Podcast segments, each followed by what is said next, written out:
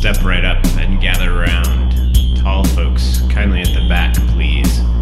I am Professor Gruntsplatter, and I'm the curator of this here spookatorium.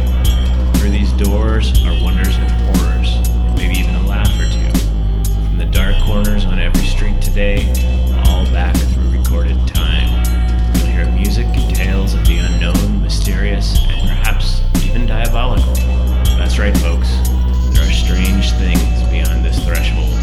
But if you weren't curious, you wouldn't be here. So, will you take a chance and come on in? Or will you saddle up to the concession stand and always wonder what you may have missed? Ladies and gentlemen, welcome to Professor Gruntsplatter's Spookatorium. There will be no refunds once you enter. Thank you for your attention, and the brave ones,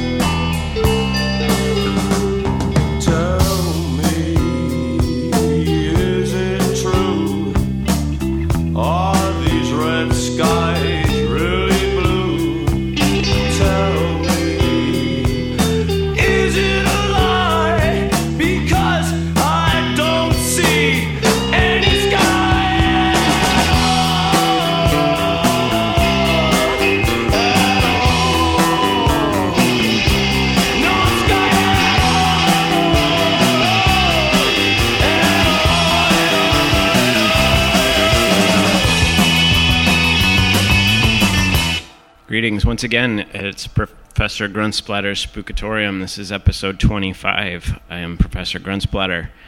Uh, the first track that you heard today was Avrigus with Dark Angel's Ascension. Uh, after that was Joy Division with Passover.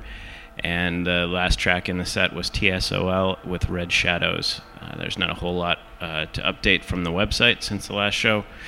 Um, I've collected a lot of stories, but I haven't gotten too many of them up there, so hopefully I'll be able to make some time to do that soon.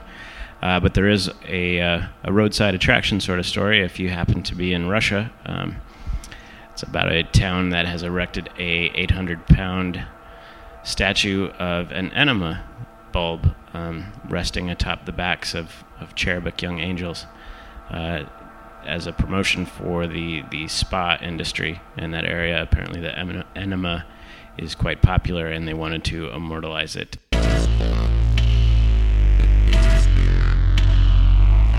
Gather round and hear treatments and tales of the medicine wagon and the spookatorium's rolling with apothecary.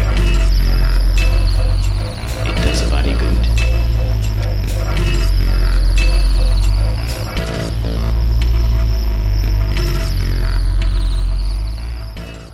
Morgellons disease got its name from a condition that was first seen in France in the 1600s, in which coarse black hairs were reported to have grown on the backs of children.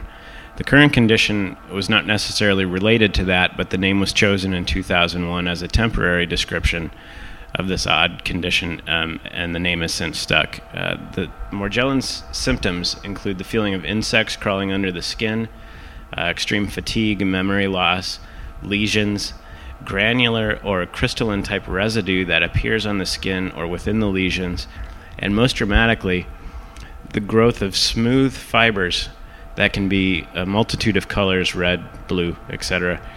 Uh, that grow out from the skin, and in some cases have been reported to move on their own. Uh, the disease has not been officially recognized, and many doctors, in fact, treat the condition as a psychological one rather than a physiological one and prescribe antipsychotics, believing the condition is a delusional rather than a genuine physical malady. After five plus years of urging from people who are suffering with the disease, the Center for Disease Control is now looking into it. And in January of this year, they also brought in the U.S. Armed Forces Institute of Pathology and the American Academy of Dermatology to help with the research. Researchers independent of these new CDC studies have had some of the fibers extracted from patients and reviewed by a crime lab in Tulsa, Oklahoma, who then in turn ran it through the FBI fiber database. They were not able to find a match within the fiber database for what it was that was growing out of these people's skin. Um, it was determined that the fiber was not man-made or from a known plant based on based on its its structure, but it did have consistencies with something organic that a body or a parasite within the body might be capable of producing. Uh, they don't know what causes the disease, but one thread that has run through a vast majority of the cases is that the patients also test positive for the same agent that's present in cases of Lyme disease. In some of those cases, the same treatments used for Lyme disease have caused the Morgellons symptoms to go into remission, but there is not a known cure at this time for Morgellons. Um, as I said, the origins of the disease are yet unknown. And the theories range from an unknown bacterial infection to reactions to pesticides or other environmental factors. Um, but there's also a conspiratorial angle to the origins, with some believing it's the result of military aviation chemtrails raining down on the population. The chemtrails are the vaporous trails that you see that just sort of hover in the sky after a, a jet or something has gone by. The justification for this is that the alleged residue retrieved from chemtrails that have drifted down um, has displayed both the fibrous and granular traits that are associated with, with what comes out of the lesions in Morgellons. Um, the chemtrail theory seems to be getting pushed largely by Rense.com, which is a conspiracy theory website. Um, I didn't find a whole lot else on it aside from, from what they were putting forth and their their evidence seemed mostly based on photographs of uh, this residue from the chemtrails versus you know side by side comparisons with photographs of, of people's lesions. I'd give you some more information about it, but their website is organized in the usual shotgun design motif that far too many of the French sites use. Um, so perhaps another time I will weed through all of that. Uh, woven into the chemtrail theory is that there's also nanotechnology that figures into these fibers and grains, and Renzo actually goes so far as to call the gross Morgellons machines, suggesting that the the fibers and the reason that some of these fibers are able to move on their own are that they're in fact nanotechnology that's being rained down on the population. Um, others believe it's uh, the result of experiments conducted during alien abduction scenarios, fallout from some sort of bioterror experiment, and there was one theory that has since been rebuffed that it was the French and their uh, bottled water that was causing uh, the Morgellons outbreaks. The current number of cases is estimated at somewhere just beyond 10,000 people worldwide. You know, this has been in the news off and on, sort of minimally for for a while now that I've been aware of it, and uh, so I kind of keep an eye out on it. And if I see anything that uh, seems interesting, I will I will come back to it.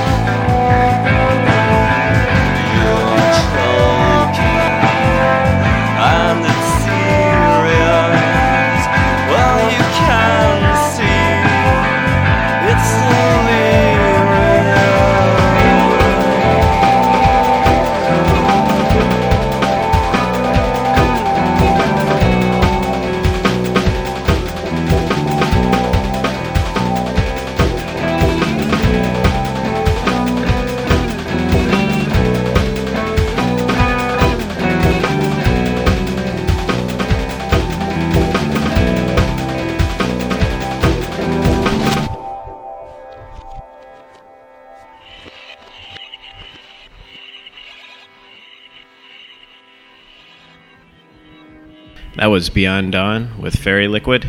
Uh, previous to that was Scrap.Edx with Spasm Engage.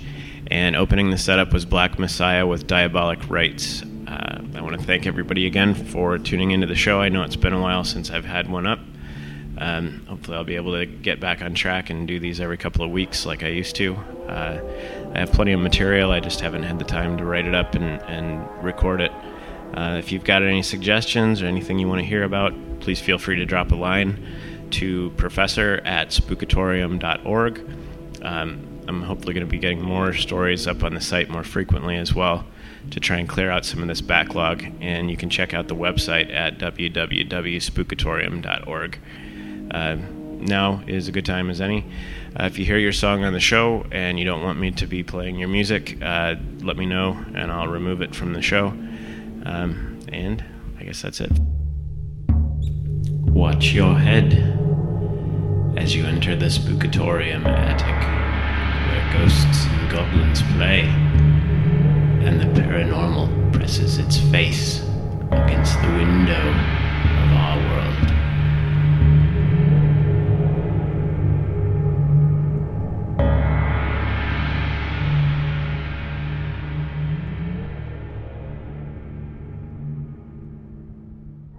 Anthony North runs a site called Beyond the Blog, and back in June he ran an interesting piece regarding uh, explanations of alleged hauntings. Uh, North considers his his mode of thinking to be something he calls patternology or peology, and that is uh, looking for patterns in things that people with a more specialized focus might miss because they're taking too narrow of a, a view of a subject.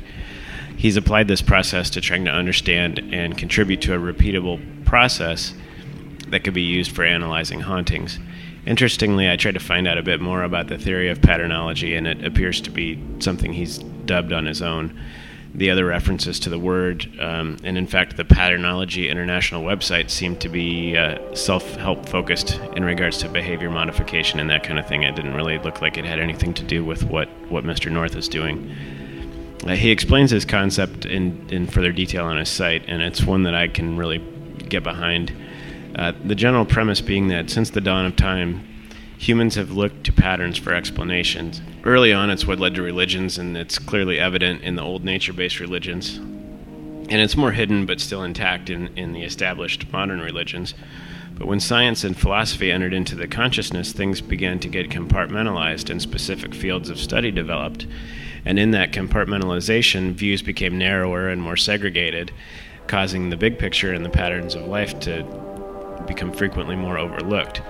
Charles Fort, considered by many to be the father of, of the paranormal and the, the, namesake for Fortean thinking, held very similar views. Um, seeking the truth in only one discipline is essentially to run away from the truth, uh, because it is only in the totality of influences that any genuine answers can start to reveal themselves. The idea is not to define a truth or to dictate anything, but to view the tides of the big picture and stimulate debate and curiosity. Anyway, this is one of those instances where the story behind the story may be more interesting, but back to my original point. Uh, North looks at the patterns most visible in hauntings and comes up with a few things for consideration. His aim was to create an identifiable system that, you, that could then show the repeatable phenomenon. He determines that hauntings are expressed through some form of culture, whether that culture is of historical significance or family connections or sociological, etc. And, and he theorizes that some of these experiences may be the result of cryptomnesia, which is the recollection of forgotten information. When you're immersed in a setting, you absorb all kinds of information without necessarily setting out to learn it or remember it. And the surfacing of some of that information may contribute to perceptions of hauntings. Uh, from there, he looks at the idea of ghosts being hallucinations. Uh, hallucinations in the sense that the mind tries to make sense of the information that it has. And in times of fatigue or otherwise reduced awareness, be it sensory deprivation or other influences, the brain may assemble that information in unique ways that it otherwise wouldn't if it was functioning more fully. And you frequently see paranormal investigators investigating in the dark because they believe it heightens their awareness. However, you're removing sight from the sensory equation, which is how most information is filtered and assembled. It, it very well could be a detriment to their awareness rather than heightening their awareness um, it puts the brain in a position where it has to fill in the blanks. And so sounds become more vivid and take on different intonations when we can't see what their source is. Lights and reflections become abrupt and jarring in the darkness. And then there's an adjustment period for the eyes during which the brain will struggle to find something recognizable, whether it's there or not. On the idea of possession, North disputes the clarity of interior and exterior forces, believing the division between internal turmoil and external possession is far from clear. Using Jung's archetypes and research into split brain thinking, he believes it cannot always be determined whether the emotional and the rational reactions of a person in duress can be seen as being of separate origins. It's possible for the brain to react emotionally and rationally without the person being fully aware of either. Group hauntings he attributes to what he calls a psychodrama, and these previously mentioned influences, the combination of faint recollections, uh, weariness, the emotion within a group setting, feeds itself in it till it becomes something all its own and initiates a sort of self fulfilling prophecy. The power of suggestion in groups is also exaggerated, and something banal can evolve into something dramatic rather quickly. Steeped over time, as in a location haunting, the possibilities are nearly endless. So, while this is not intended to explain away hauntings, it does try and provide a framework to look for patterns and sort of the repeated elements that, that show up in these kind of situations. There are clearly instances that fall outside of this. Um, but I thought it was an interesting summary and breakdown that was worth being aware of.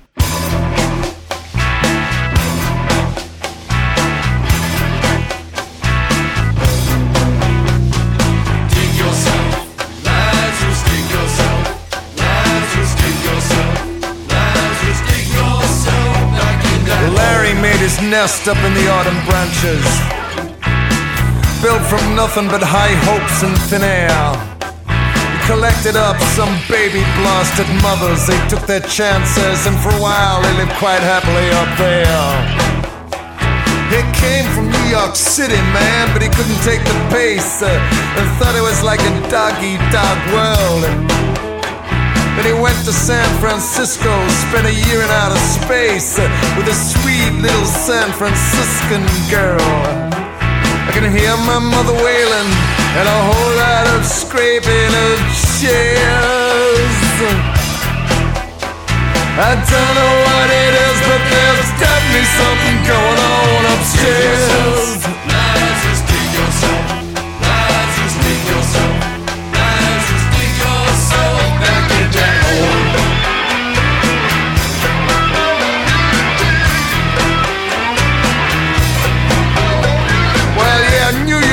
City, he had to get out of there. And San Francisco, well, I don't know. And then to LA, where he spent about a day. He thought even the pale sky stars were smart enough to keep well away from LA. Meanwhile, Larry made up names for the ladies, like Miss Boo and Miss Quick. He stockpiled weapons and took pot shots in the air. He feasted on their lovely bodies like a lunatic and wrapped himself up in their soft yellow hair.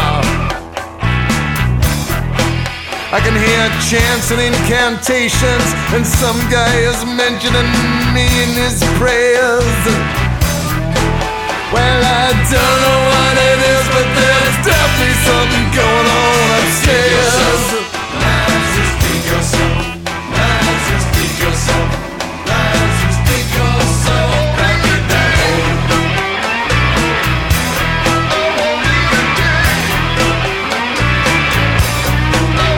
Well, uh, New York City, man, San Francisco, LA, I don't know. But Larry grew increasingly neurotic and obscene.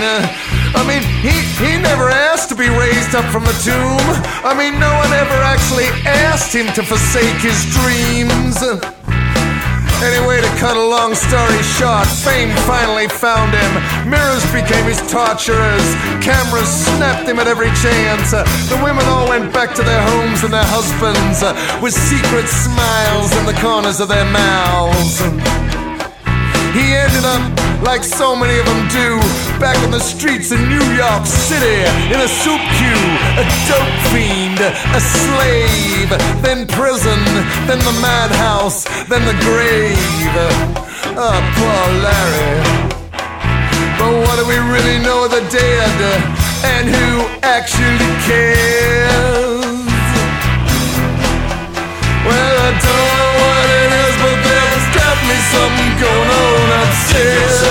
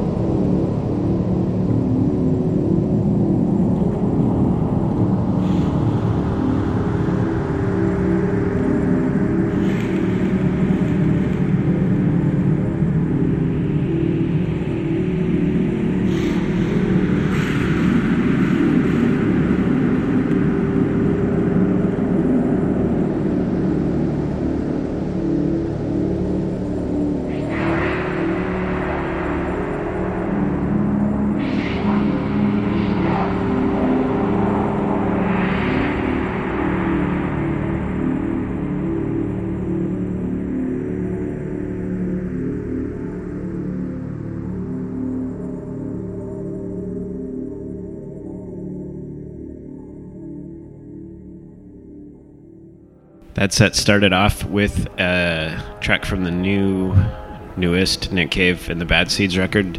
Uh, it was the title track, Dig Lazarus Dig. Following that was Eisregen with Thuringen. Uh, following that was God with Pretty. And the last track you heard there was Inade with To Those.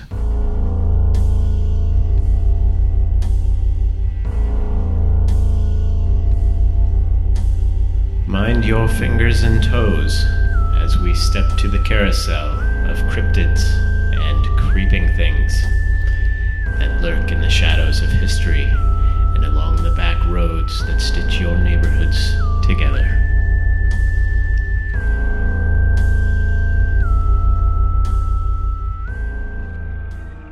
I recorded this story once already, and I was getting ready to post the new episode of the show tonight after work, um, August 12th.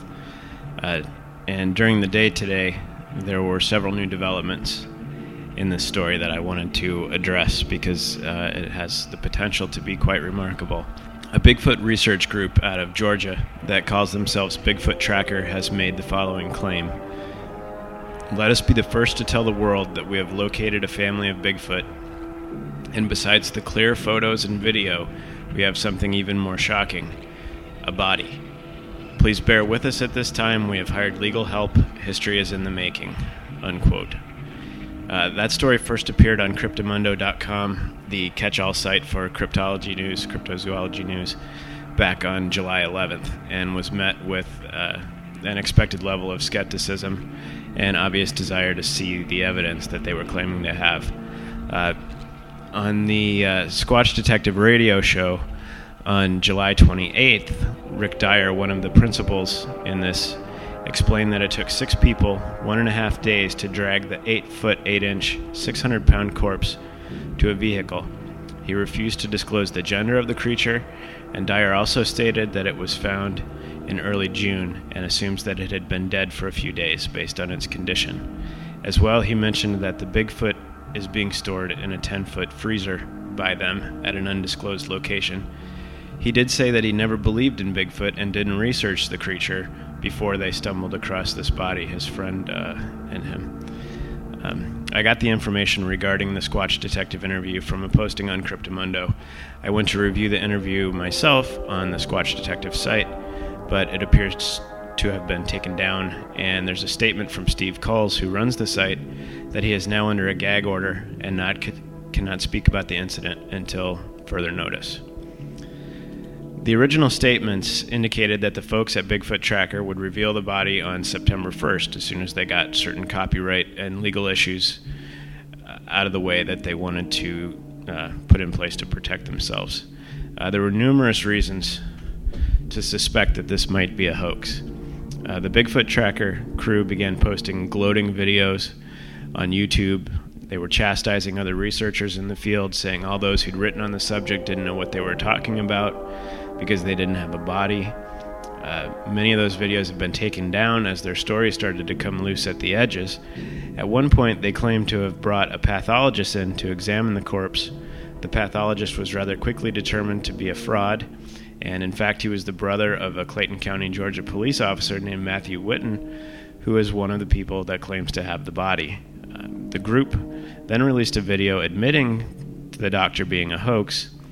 Uh, their claim was that it was a cutting plan to throw off those stalking them to figure out more about the story. Uh, the videos were juvenile and boastful and completely devoid of any evidence. There was one video that did show a lump under some garbage bags that they claimed were the body, but the camera is zoomed in so tightly that there's no indication of size or shape, and it could just as easily be their empty beer cans or their laundry as it could have been a Bigfoot. So, we had Whitton, an active duty police officer, and Dyer, a former corrections officer, claiming they had no interest in Bigfoot until they stumbled across a corpse that had been dead a few days. On June 16th, 2008, Whitton registered the BigfootTracker.com domain. It's a flash heavy site that claims their quest began in 2005, even though Dyer had stated previously in the radio interview uh, in July that they had no interest, that he had no interest in the matter until the body was found. Additionally, they claim to have found a Bigfoot family in the area and intend to capture one alive sometime in the next year. The site is offering Bigfoot expeditions for $500 for a four day excursion or a private three person, three day expedition for $5,000. They also sell t shirts and hats. All of this, along with there being no evidence at all on the site until today, seemed like a poorly executed ruse. The gag order, however, is apparently lifted as the following press release was issued today by Searching for Bigfoot LLC. I uh, will re- read from the press release now. Uh, for immediate release, August 12th, 2008. Bigfoot body found. DNA evidence and photo evidence to be presented at a press conference to be held on Friday, August 15th, 2008, from noon to 1 p.m. at the Cabana Hotel, Palo Alto. Uh, 4290 El Camino Real, Palo Alto, California 94306. Searching for Bigfoot Inc., Menlo Park, California, Tom Biscardi, CEO. It goes on. Bigfoot body found. Evidence and DNA details to be presented at a press conference on Friday, August 15th. A body that may very well be the body of a creature commonly known as Bigfoot has been found in the woods in northern Georgia. DNA evidence and photo evidence of the creature will be presented in a press conference Friday, August 15th from noon to 1 at the Cabana Hotel Palo Alto. Uh, the press conference will not be open to the public. It will only be open to credentialed members of the press. Here are some of the vital statistics on the Bigfoot body. The creature is 7 feet 7 inches tall. It weighs over 500 pounds. The creature looks like it is part human and part ape like. It is male. It has reddish hair and blackish gray eyes.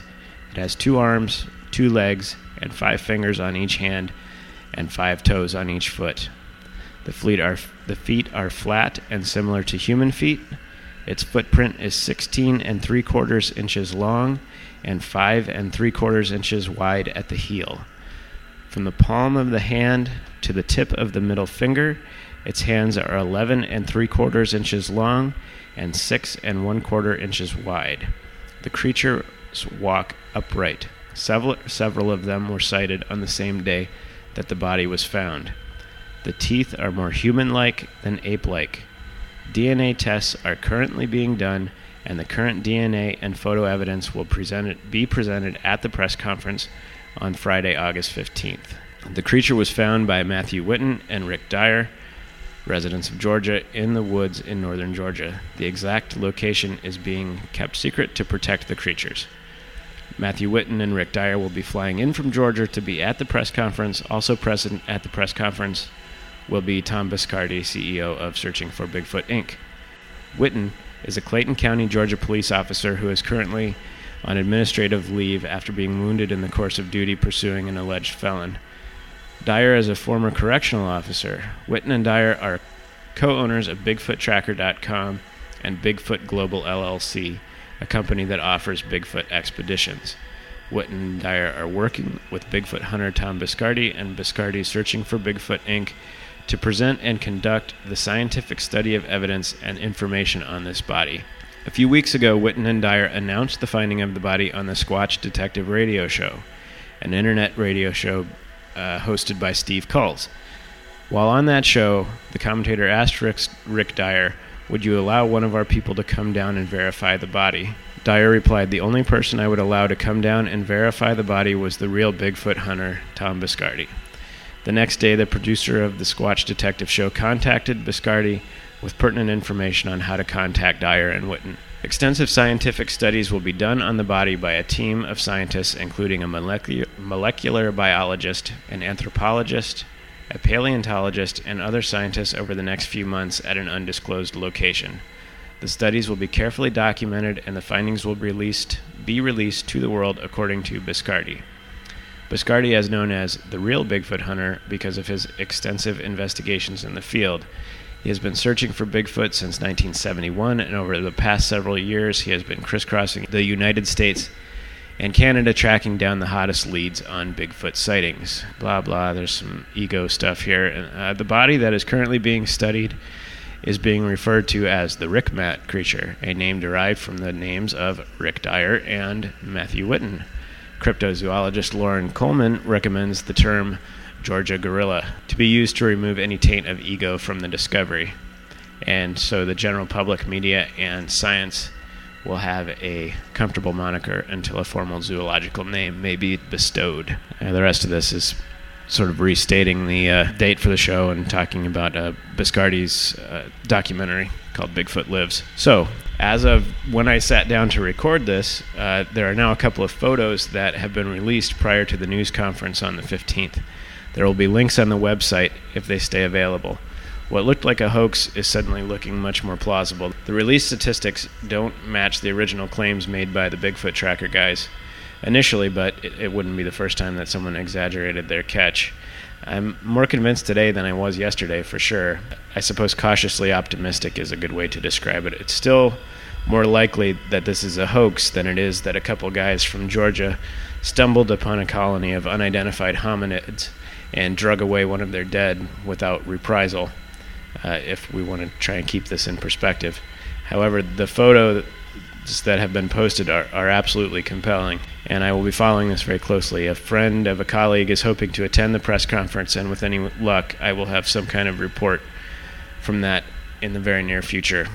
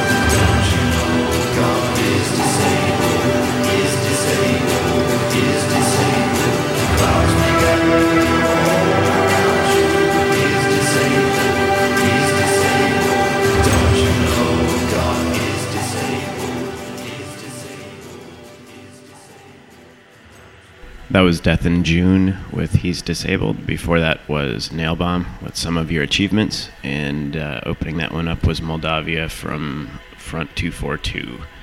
Playing in the background today was Namanax, uh, Tomb of the Seagull for most of the show, and then there towards the end, uh, Crane from Dual.